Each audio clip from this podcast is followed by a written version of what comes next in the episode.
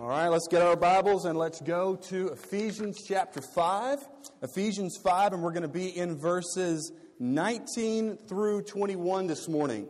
And if you have your bulletin, uh, we have a basic outline of the passage here. We're going to talk about music this morning. And if you look there, you kind of see the title or the subject What kind of music should Christians listen to?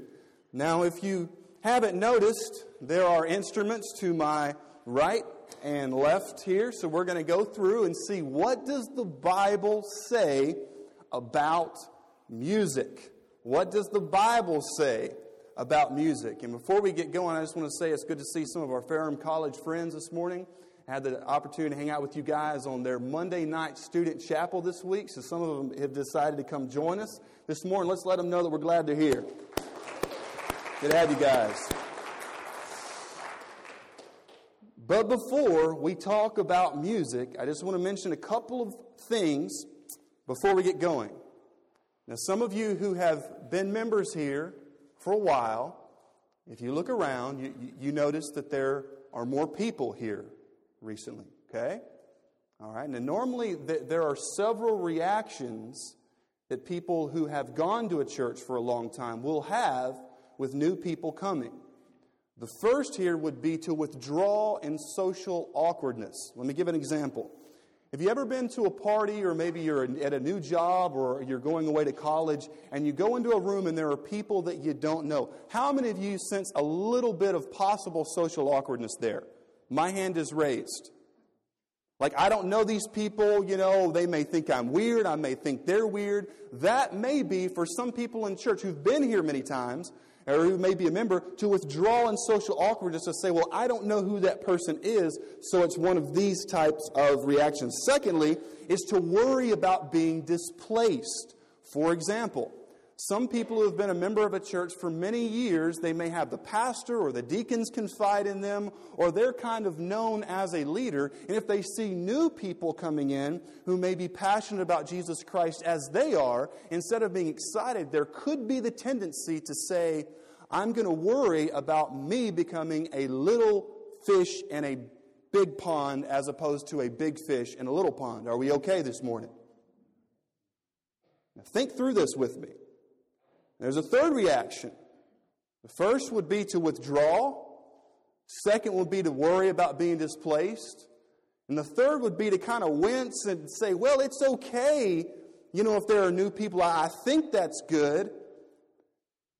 And if the church grows, if we see people get saved and sinners repent and men and women turn from their sin and become born again, that's okay, but I'm just going to kind of sit back with my religious Y'all know this happens, right? I'm going to sit back with my religious checklist to make sure that everything, that the church grows in the way that I think that it should. That's another reaction. Finally, the right action that all of us should have whenever we see someone get saved is that we should worship and praise God. It says in Scripture in Luke chapter 15, verse 7, Jesus says, There is more rejoicing, there's more joy in heaven over one what? One sinner, and we're all sinners. We have to come to that place of repentance. Over one sinner who repents than 99 righteous persons. The meaning there is a lot of people who don't think they need God. So, what I pray that our reaction would be is that whenever we see someone saved, when you see a new person, this is how you know what your reaction is how you treat that person. For example, this may be tough for some of you, but if you come in every week and sit down in the same spot and do this with your bulletin, you tell me what your reaction is towards a new person. Being honest. I've been told, Jeff, you're not supposed to say that kind of stuff, but I can't help it. But if we truly love people and we truly love the Lord, we will see every person that out of their own free will, or if they've got a husband or a wife who has literally drugged them to church, there's carpet burns on their feet. Even for somebody who's been drugged to church. I don't even know English teachers if that's the right way to say it. Drugged, dragged, who cares? You know what I'm talking about. Even for those, we see each person as a person who has been divinely created by God. Not in the sense that we are God, but God is the one who has knit us together in our mother's womb. He has given us a spirit and a soul. He knows how many hairs are on each one of our heads. He has died for that person, and that is a person who God loves and He cares for. And praise God, He's brought people to us. So the question is are we going to react in a worrisome way, in an insecure way, or are we going to just say, God, let me invest my life in people? Amen. Before we move on, one other thing. Some people say, man, it's Jeff, it's so good to see more people coming because, you know, there, there, there are more seats being, being filled up. Well, do we get excited over seats being filled up so that we can feel good about our church? That right there. If it's our church, if it's my church, then who's in control? Whose church is this? God's. Guess whose church this is not, even though I'm the pastor? This is not my church. I've been given the responsibility of leading us to reach people for the gospel. But we should not get excited because there are simply more people here because it makes us feel better about ourselves. We should be excited because the kingdom of God is being extended in Franklin County. I want you to write down this statement, or if you have an audible memory, please remember this. We become what we worship. Incredible book written on this subject. Those of you scholars, it deals with Old Testament idolatry and the fact that the Jews worshiped idols that could not speak and they could not hear, which is why in the New Testament you see Jesus constantly talking about those who have eyes that do not see and ears who do not hear, in the sense that if we put our devotions in something, that, that thing, whatever we idolize, whatever we worship, changes us to, in a sense, be like it. So I say that to say that if we have something like this, instruments up here, if we worship a certain style of music, whether that be contemporary or traditional, we will become mad and upset and incensed whenever the style changes instead of saying, Am I worshiping God? And somebody will say, Hold on, Jeff, before we read this text, I want to be reverent in worship. Get an amen on that? All right? Reverence is spoken of in the Bible, it's, it's good. But we got to be very careful that we don't confuse reverence with rigor mortis. Say, what is that? You ever been riding down the road and you see a, uh, an armadillo who had a collision with an SUV? He's kind of there, up in the air, just, just prostrate. We've got to be very careful in the church that we don't associate deadness or boringness with reverence. In fact, we're going to look at some passages in the Old Testament today that many church people all across uh, America, they would say, man, how can they be reverent in doing that? We're, even, we're going to talk about, like, let me just get, let it out. We're going to talk about music and dancing today. Y'all ready for this? All right. One more thing. Some people say, now, Jeff, now, senior citizens, I want to let y'all know the way some people talk about y'all. Not here. You know what I've been told by people, even pastors?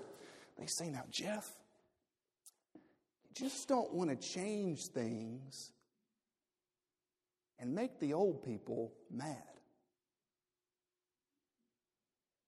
That's what some folks say about you, senior citizens, and some of y'all looking around like, I don't know who's a senior citizen. It's sure not me, you know. And you're you're you're pushing, you know, you're pushing the digits, but it's all right. So seriously though, when people say that, let's ask the question and examine that. And by the way, we're, we're not talking about changing the way we do anything. We're just going to take a look today at what does the Bible say about instruments of music. That's what we're going to do. What does the Bible say? But if you take a person, for example, who got saved when they were, let's say, 30 years old, and they're 70 years old, when they were 30, they saw themselves as a sinner who was going to hell without any hope, and they, through the grace and mercy of God, saw themselves as being separated from God. They turned from their sin by the grace of God, and Jesus Christ changed their life. He filled them with the power of His Holy Spirit. And they, let's say they're 70 years old today, they have had 40 years of walking with Jesus. Isn't that an amazing thing? 40 years of reading God's Word and saying, man, God's Word really hit me between the eyes on that one. I need to watch what I say. Or when they come to church and they hear a message on giving, they say, you know what, I've had a heart that's been selfish and greedy. I need to be more giving with my time or my money, what have you. By the time they're 70, you see the fruit of 40 years of the grace of God.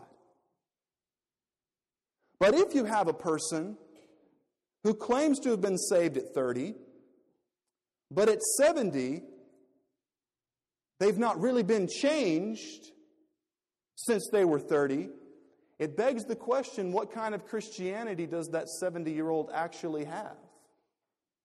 Are they worshiping, let me just be very honest, are they worshiping the way the deacons stand when they give communion? Are they focused upon whether Jeff, well, I'm glad he wore a tie this week? Some of y'all are glad, like y'all are fired up. He wore his tie. That's right. Revival's coming because Jesus wore a tie. So he's kind of, kind of rolling, you know. Or they, they, they may say, you know, the order, the order of worship, bulletin, that's what we need to be about. If that's what you worship, you will become angry if anything is altered or changed. So, if, here's my question if you have a group of senior citizens who have to be coddled with Christianity that is not biblical, it begs the question are they actually Christians at all? Very quiet. Younger students, if you've got to have things your way, if worship has to, let's, let's talk about instruments. If you have to have a full band for you to be able to worship, you are not worshiping because worship is a matter of the heart. You are worshiping a system, a way, a style instead of what the music is pointing to, and that is God. So we just got to be very, very honest here this morning. And I praise God for a group of senior citizens who's actually excited about people being saved. So, y'all know what I get to do? I get to call some of my preacher friends and go, ha, ha, ha. Who's wrong? You are. Before we read the text, so say something about style. Some of you, a lot of y'all are like, man, where are we going to ever get in the text? A lot of this is preface so that we come to the text with an open mind and open heart so we understand what's going on. Some people, parents or grandparents, will tell their students who may listen to a group like Hillsong or may listen to an incredible Christian rapper like Lecrae, whose words are more doctrinally sound than some even in the hymn books, and say, turn that off but then the parent or the grandparent will turn on the radio and listen to George Strait. I'm the fireman going around town putting out old flames. He's talking about being a man whore. If you don't like honesty, you will not be comfortable at Rocky Mount Baptist Church. So, so here's, what the, here's what the students understand. They say, okay, so it's okay to listen to words. You know, mom's over there, she's got ACDC on, she's like singing, All right, honey, we're going to church. I'm on the highway to heaven. They're like, what? How, how, how, they're like, how does, how, does this, how does this fit together? You know, so, so what, what they hear, here's what they hear. What they understand is a Gibson Les Paul this instrument comprised of whatever it's made of. And by the way, thanks so much to Buddy Worley uh, for letting me borrow many of these instruments up here. But, for example, a piano or an organ is holy. But the words don't matter at all. So, what students see is blatant hypocrisy. You see, now, Jeff, are you picking on country music? No. When I was in high school, that's all I listened to. I wanted it so country and so hicky, cow mess was coming out of the speakers. When I was 16 years old, I bought Don Edwards saddle songs. My friends almost beat me to death. I mean, it's just, I, and then I got saved when I was 19. So, but what I'm saying, honestly, what I'm saying is that we've got to be very honest that we don't do this. Well, all week long, I'm going to listen to a style of music or having lyrics. And I'm going to listen and sing lyrics passionately on the ride to work. that go totally contrary to the Bible. George Jones, but on the other hand, talking about cheating on your wife. You're going to sing that the whole week and then come on Sunday and be like, all right, I'll make sure that blessed be the name of the Lord. And I believe God is up there in heaven or like, angels, are you, you guys seeing this? Is this not crazy? So what we want to do, what we want to do is be honest, amen? We want to be honest and open and see what does the Bible say. Ephesians chapter, some of y'all are enjoying this. Some of you look honestly very angry. This is going to be great. Verse 19 of chapter Ephesians uh, chapter 5.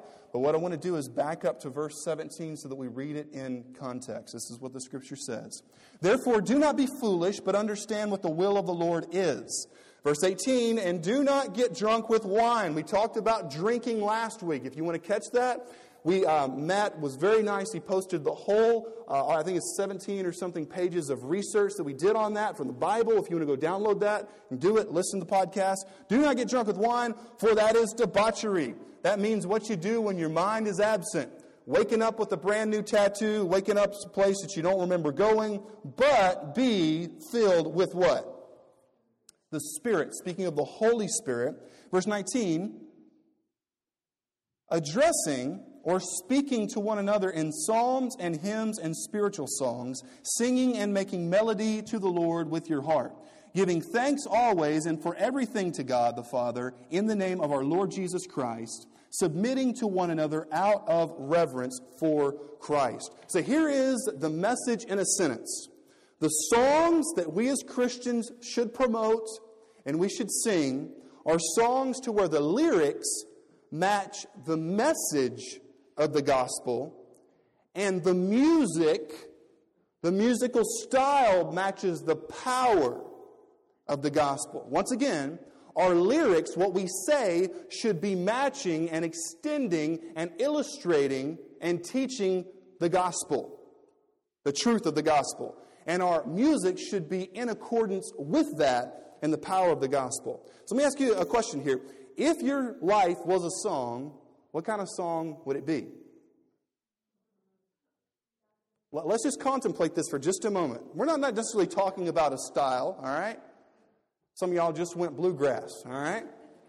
But seriously, if you could put your life into a song, if you could have a master lyric writer, and that person could compose a song of your life, what would the song say? We're going to think about that as we examine. First, there in your outline in your notes, the songs that we as Christians should sing should be full of heartfelt passion. Passion. Notice there in verse 19, addressing one another in psalms. Now, this word psalms is a transliterated word. Now, the difference between trans, some of y'all just checked out on me, all right? This is your big word for the day. You can use this when you pump your gas. You can be like transliteration. What do you think about that? And they'll think you're weird, and you can invite them to church. Transliteration is when you give English letters to a Greek or a Hebrew word. For example, Christ is not actually a translated word. It's from the Greek word Christos. Well, what does Christos mean? It means the Messiah, the anointed one, the Savior. In the same way, this is a transliterated word, Psalms. Now, what does a psalm actually mean? If you're going to write this down, this is absolutely huge. It literally means to twitch, to twang, to play, or the striking of musical strings. Wow. Somebody help me out. Let's go old school VBS. What did King David play to occupy his time when he was not killing large predators? He played a stringed instrument, right? A lyre or a harp. By the way, not a, lo- not a lawyer, not a liar, but a L Y R E. Some of you are like, what? This is what Jesus said about the Psalms in Luke chapter 24, verse 44. He said, These are my words that I spoke to you while I was still with you, that everything written about me in the law of Moses and the prophets and the Psalms must be fulfilled. So Jesus is saying that the Psalms, that huge book near the middle of your Bible, is full of prophecies about Jesus. And literally, the title of the book is all about singing and making music. That's amazing. Colossians chapter 3, verse 16 says, let the word of Christ dwell in you richly, teaching, admonishing one another in all wisdom. And by the way, admonishing means kind of in the same way that your mom really encourages you to clean up your room, minus the anger and violence. Admonishing one another in all wisdom, singing psalms and hymns and spiritual songs. So throughout Scripture, you see this, this theme of using music and instruments to worship God. Now, if you have your Bibles, I want you to go with me to Psalm chapter 150. Psalm chapter 150. This is the last psalm. It is right before Proverbs and right after Job, also spelled Job or pronounced Job for those who want to remain in the American pronunciation. What we're about to look at is a verse that oftentimes is never read in Baptist churches. We're about to see what the Bible says are appropriate instruments to use for worshiping God. Here's what it says in verse 1 Praise the Lord, praise God in His sanctuary, praise Him in His mighty heavens, praise Him for His mighty deeds, praise Him for His excellent greatness. You see how it's making much of God? Verse 3 Praise Him with trumpet sound. What's the next part of the verse say? Praise him with lute and harp. Praise him with tambourine and dance. Uh oh.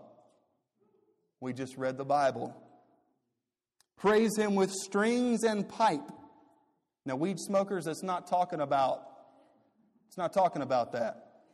Speaking about instrument. All right. We talked about the weed smoker's favorite verse last week, right? Genesis 129. Every green herb I have given to you, but they don't quote the last part of the verse. It says, for food. And we looked at if, if smoke is a regular part of your diet, say, what are you having for lunch? I'm having smoke. You have a serious eating disorder. Verse 5. Praise him with sounding or resounding cymbals. Praise him with loud clashing cymbals. Let everything that has breath praise the Lord. Praise the Lord. Now go back with me to verse number three. You see it says there, praise him with lute and harp. If you're reading the King James Version, translates the psaltery and harp, and the New American Standard Version translates it harp and lyre. This was, um, they said the psaltery, from what we know, and by the way, it's very hard to put a pinpoint on exactly what these instruments were, but it had some type of like an elongated bottom, meaning um, that it was some type, possibly the psaltery, a bass ish instrument, something that gave the bass. So we have here an acoustic bass. Now, some of you say, it's Jeff, I don't want those types of things in um, worship God with. The Bible says. You see how sometimes it can get a little bit awkward if we say, What does the Bible say as opposed to what I feel? All right. Verse 4 Praise him with tambourine and dance. The KJV and the New American, uh, New American Translation says the tambourine is a timbrel, which this was some type of percussion. So we've got a snare drum here, we've got tambourine. It was something, the timbrel especially, this was always associated. This is amazing. You know, today, uh, a girl drummer may be somewhat of an oddity. There are more guys who drum than girls, by and large. You see that after the battle, there were all of these women, going back with King David, these women would have the timbrel. This was kind of like a female instrument. So the ladies were very good at providing the percussion. Also says in verse number four, praise him with strings and pipe. This can also be translated string instruments, or the King James translates the word or the, the pipe as organ. Now it's uh, ugab, in the Hebrew, and the only thing we know about it is that it had pipes. Anything from, I don't know if it was Braveheart, you know, bagpipes, or, uh, or if it was something like this. Obviously, it wouldn't be something as big uh, as the modern organ because it was somewhat portable, but it's praising the Lord with pipes. And also in verse 5, it says, Praise him with what? Sounding cymbals. Now, we're going to have to work on this because we've got about a three or four inch cymbal. Fred did help me find this before church. But the phrase here refers to literally cymbals that are played loud. In fact, some versions even translate this resounding cymbals. Have you ever heard a gunshot through a valley? All right? You know that, that, that sound kind of just, it just rolls like a bowling ball. The Bible says to praise God with loud, resounding cymbals. Like one of the top 10 verses never read in Southern Baptist churches. What else does it say? It says in verse 6, let everything that has breath praise the Lord. Now, I'll ask you a question. If everything in creation has been created for the glory of God, if we were created to bring God glory and to love Him and for us, Him to love us, then don't you think that it makes sense if all of creation is pointing towards the glory of God? Doesn't it make sense, and you see this in the Bible, to put together some wood, some strings, some glue, and get something. And uh, Brother Buddy Worley, we're in Franklin County. Some of y'all didn't see this. We've got a banjo right here for some of y'all. This will just get you up and crazy. Y'all are jacked now. You just saw a banjo. I mean, whatever it is, man, you, to put those things together to use in a way that brings glory to God. Now, some people say, Jeff, I, I only like boring music. That's it. All right? It's not boring, I don't like it. All right, you're boring. But regardless of any of our musical preferences, is it about what we like? Is it about what Jeff likes? Let me just a little survey. How many of y'all like bluegrass music? Like you think it's good, all right? Bluegrass. Okay. How many of you guys like like soft rock? Okay. We got any hardcore rockers in here? All right. Any people into uh, any rappers? Okay. Anybody into um, polka? All right, we've got counseling after the service for those of you. So you see what I'm saying? You see all the hands in here? I mean, it, there's so many. How many you like country? All right. Okay, how many of you guys like contemporary Christian worship? All right, how many of you guys like, uh, like older songs, like older songs? Okay, you see, it's all over the place. So here, here, here's what the Bible's trying to caution us from getting into, from trying to make everything in a service be like we like it. Because you know what? There's some types of music that I'm just really not, you know, really into. It, it just doesn't do much for me. But if the words are good, if they communicate the gospel, and if the people singing that, going back to our first aspect there, if they're full of passion and they're praising God, then how can I judge them for that? You see? How can I not be drawn into worship God as well with that? So, and two, if you've been in church for a long time, this is such a freeing principle to just say, God, whatever your word says, I'm going to do it. Amen. And you don't have to be worried about dragging those chains of what I want. It's like, you know what, Lord, if you can do it and it's biblical, I'm all for it. Now, it did mention something there over uh, in, let's see, which verse was it? In verse number four. Praise him with tambourine and what? And dance. Here's the question. Say, Jeff, is it okay for is is dancing okay? Uh, if you're white, probably not. but honestly, we've got to make some distinctions here, okay? Old Testament dance through worship was not what you see on MTV. Okay? Bumping and grinding would have been a, a public disgrace, would have been considered immoral. A lot of what we see in American society as dancing, that's not the type of dancing that they did back then. See, now, Jeff, what about me and my wife to have a slow dance? I think if you're married, you need to dance with your wife. And if you don't have game, go buy yourself a CD. We're going to talk about that next week manhood and, and, in that aspect. I don't want to get into that, to that right now. But we've got to be very careful that we don't impose modern standards on Old Testament truth. Okay? Dancing was not a time for you to go shake your stuff. Just being honest. It was not a time to go try to make, ladies, to go try to make guys lust after you. Guys, it was not time for you to go and try to get contact that's going to cause you to lust, all right? That's not what it was for. In fact, King David, one time he was so thankful to God, it said that he danced to the Lord with all of his might. Now, this was not a sissy man. This was a guy who kind of made his renown. Like what put David on the map is he killed a giant and then he cut off his head. Right, here I'm David, I'm here to apply for this job. One of my things that I killed a giant with a sling and then I chopped his head off. You ready to hire me? He was not a wussy, weak guy, but it said David danced to the Lord with all his might. And then his wife was the one watching him and she criticized him and God judged her for that. And you know what David said? He said, I will become even more undignified than this. You know, sometimes we put in the term reverence we have this prideful self respect, don't we?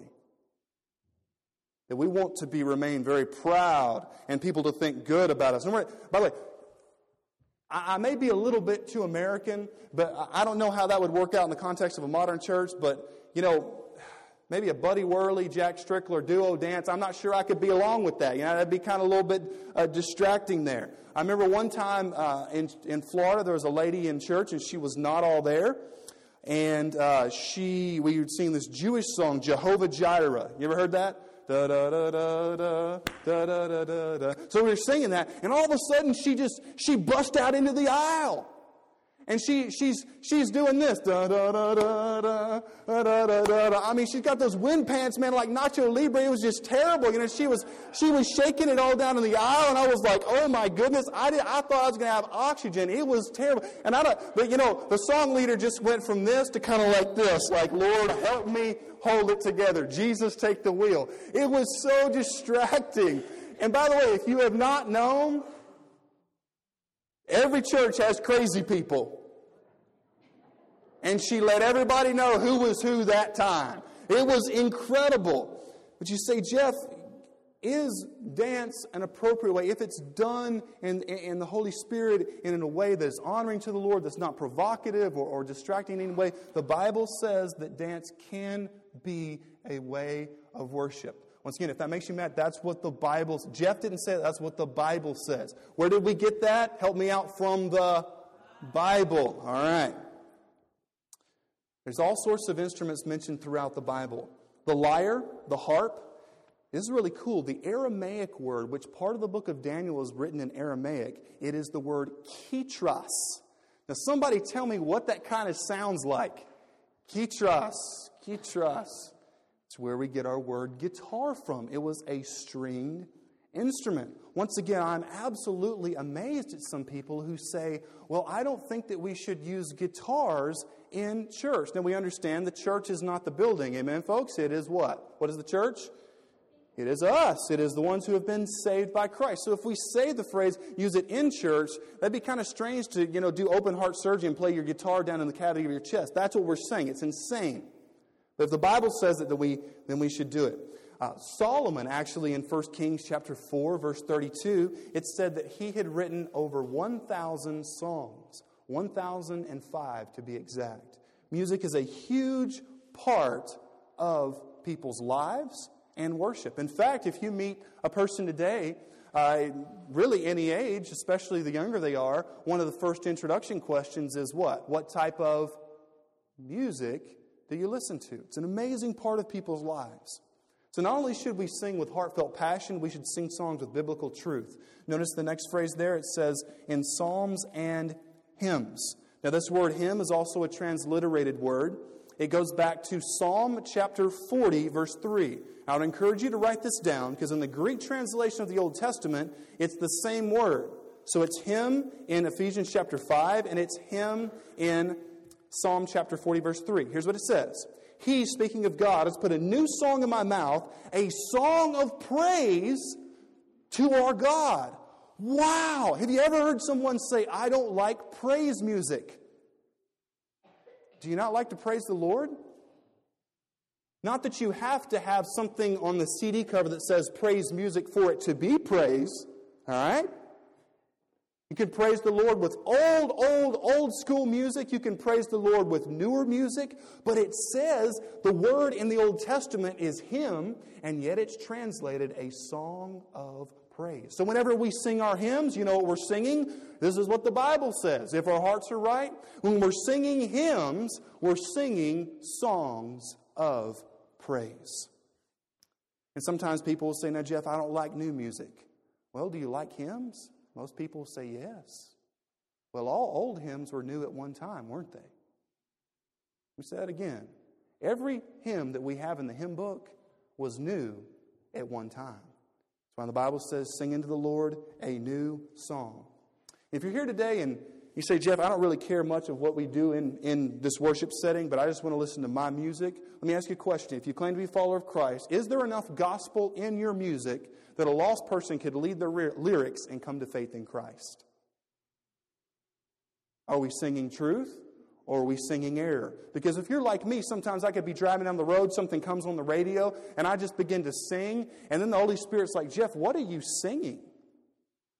And I realize I'm singing something that goes contrary to what the Lord says is right. Third, in verse 19, Holy Spirit power. We ought to sing our songs with the power of the Holy Spirit. It says in spiritual songs. Now, there is another Greek word for dead music. It was for funeral music, and that word was thranos. All right? Notice that the Apostle Paul does not use that word here. Why would the Apostle Paul not use funeral music, say, sing funeral music to each other? Because Jesus is not still dead. Amen? Jesus is alive. So if Jesus is alive, our music ought to be music of passion and of truth and of love towards God. I went to a youth camp last summer, and they were showing different Christian videos and such, and there was a, a pastor there who told his students, he said, I know they're singing some of this new music here, and the, the words were so amazing. They were so full of truth and Bible. He said, I told, and this is what he said that really let me in. They were watching a, a Lecrae music video. And he said, he, he said, You're the speaker, right? I said, Yes, sir, i will be speaking. He said, Well, just let you know, I don't know what they're doing showing that video, that black boy. Little indicator, y'all with me? He's a pastor. I don't know what they're doing showing that video, that black boy. Why, why do you have to mention, mention that? See? Said, I told my our students, I said, don't do anything in this so called worship service that you wouldn't be comfortable doing back in our home church on a Sunday morning. Now, a lot of times I think things, but I don't say them. I'm maybe glad that I didn't say it. He didn't sound like he was wanting to carry on dialogue, but I wanted to say, so you're telling them they shouldn't worship. Because in some churches, let's just be real, it's very difficult to worship. The word is not preached, and the music is dead. By the way, if you ever want to make a dead church, here's what you do you have dead preaching, you have dead preaching. You say, Jeff, what is dead preaching? It means preaching. You don't have to get loud, you don't have to run around like I do. I'm not saying it has anything to do with style. But it just comes out of a heart that is not stirred by the grace of God. And then you have dead music you want to make a church dead, you can do that. It's a pretty good way. Say, well, Jeff, well, how should we sing our songs? Finally and very quickly, there in verse 19, it says, singing and making melody to the Lord with your heart. This means that we should sing with all our heart. The songs that we sing are filled with truth. We ought to sing that with all of our hearts. Singing in your heart. Now, you may want to write this down. This is a very helpful note, especially in regard to these instruments that we have. The word here, making melody, is the verbal form of the word psalm. So if the word psalm means to pluck or strum a stringed instrument, what it's literally saying is play a stringed instrument in your heart.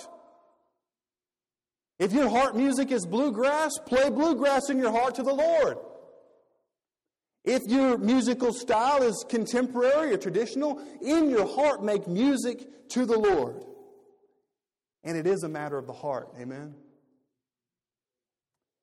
To sing with absolute gratefulness. Notice verse 20. This is an amazing verse. Giving thanks always. Giving thanks always. Always giving thanks and for everything to God the Father That means that when we sing, it ought to be something to we say, God, I thank you. I'm singing out of my heart. This could be in your car, at home, or here. Just say, God, when I sing these words and they resonate with my heart, I'm saying thank you. And finally, there in verse 21, that we should sing with utmost humility.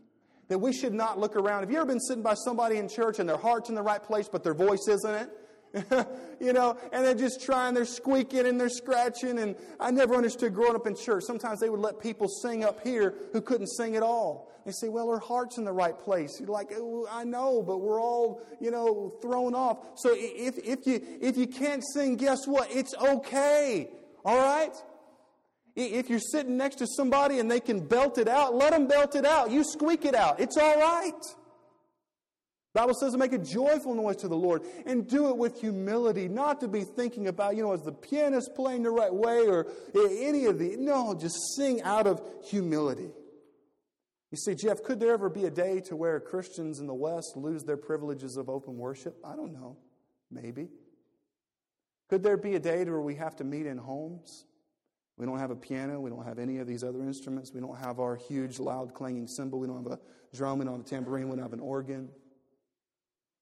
In Acts, the book of Acts, chapter 16, Paul and Silas had been thrown into jail. They had been stretched out on a rack, in a sense. They were put in stocks, and they were beaten until they bled. And about midnight, how would you have felt? You were there all alone, you had been thrown in, you had been beaten unmercifully. It says they began to pray and they began to sing. Let me read it to you. It says, About midnight, Paul and Silas were praying and singing hymns of praise. Hymns of praise to God. And the prisoners were listening to them. And suddenly, in verse 26, there came a great earthquake, and the foundations of the prison house were shaken, and immediately all the doors were open, and everyone's chains were unfastened. Here's what the power of worship is not the power of worship is not any of these instruments that we have here or any that we could bring in. But what truly is the power is the Holy Spirit in our heart. And God heard them singing broken, scratchy voices at midnight. And He chose to come and do what Elvis later called jailhouse rock, but with a pure motive.